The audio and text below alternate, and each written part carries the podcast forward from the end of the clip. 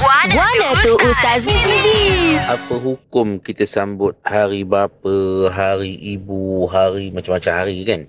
Baik dirahmati Allah sekalian. Dalam Islam, ya kalau nak kata benda berbentuk perayaan, Nabi kata ada dua hari je ya.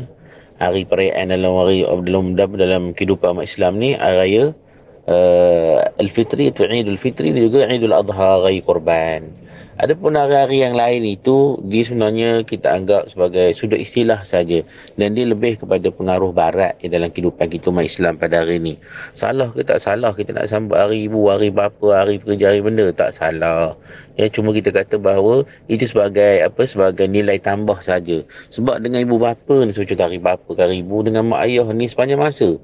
Ya kita taat, kita hormat, kita buat kebaikan kebajikan pada dia. Wabil walidaini ihsana perintah Allah SWT dalam surah Al-Isra dan terhadap kedua ibu bapa kena kita kena buat baik semua pada dia. Jadi kalau betul ada tarikh tertentu tu kita nak menunjukkan apa lebih daripada apa yang kita buat, itu ah, tak mengapa. Dan elakkanlah tuan-tuan tarikh-tarikh yang uh, apa kalau kita tahu asal usul dia meraihkan uh, tokoh-tokoh tertentu dalam agama lain ah tu naudzubillah kita elakkan.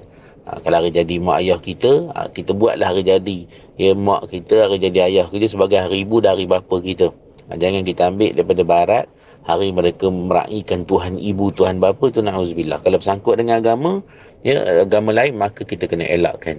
Ha, tapi kalau kita meletakkan apa ni uh, hari tertentu dalam hidup kita sebagai ulang tahun, hari apa hari kelahiran dia, ya, untuk kita raikan dia, maka tuan-tuan macam Allah, eh tak mengapa kata sebagian ulama ya, sebagai apa? Ha, sebagai menambah lagi ya, kasih sayang, cakna dan juga keperhatian kebajikan kita hadap kedua ibu bapa kita.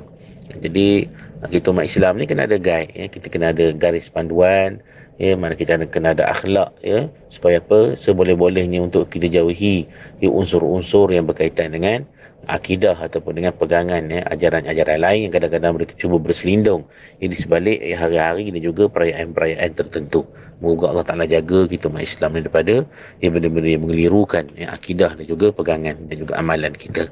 Assalamualaikum warahmatullahi wabarakatuh. Ada persoalan dan kemusykilan agama? Dengarkan Guana Tu Ustaz Mizi. Setiap Ahad hingga Kamis, jam 7.10 pagi, hanya di Gegar Pagi.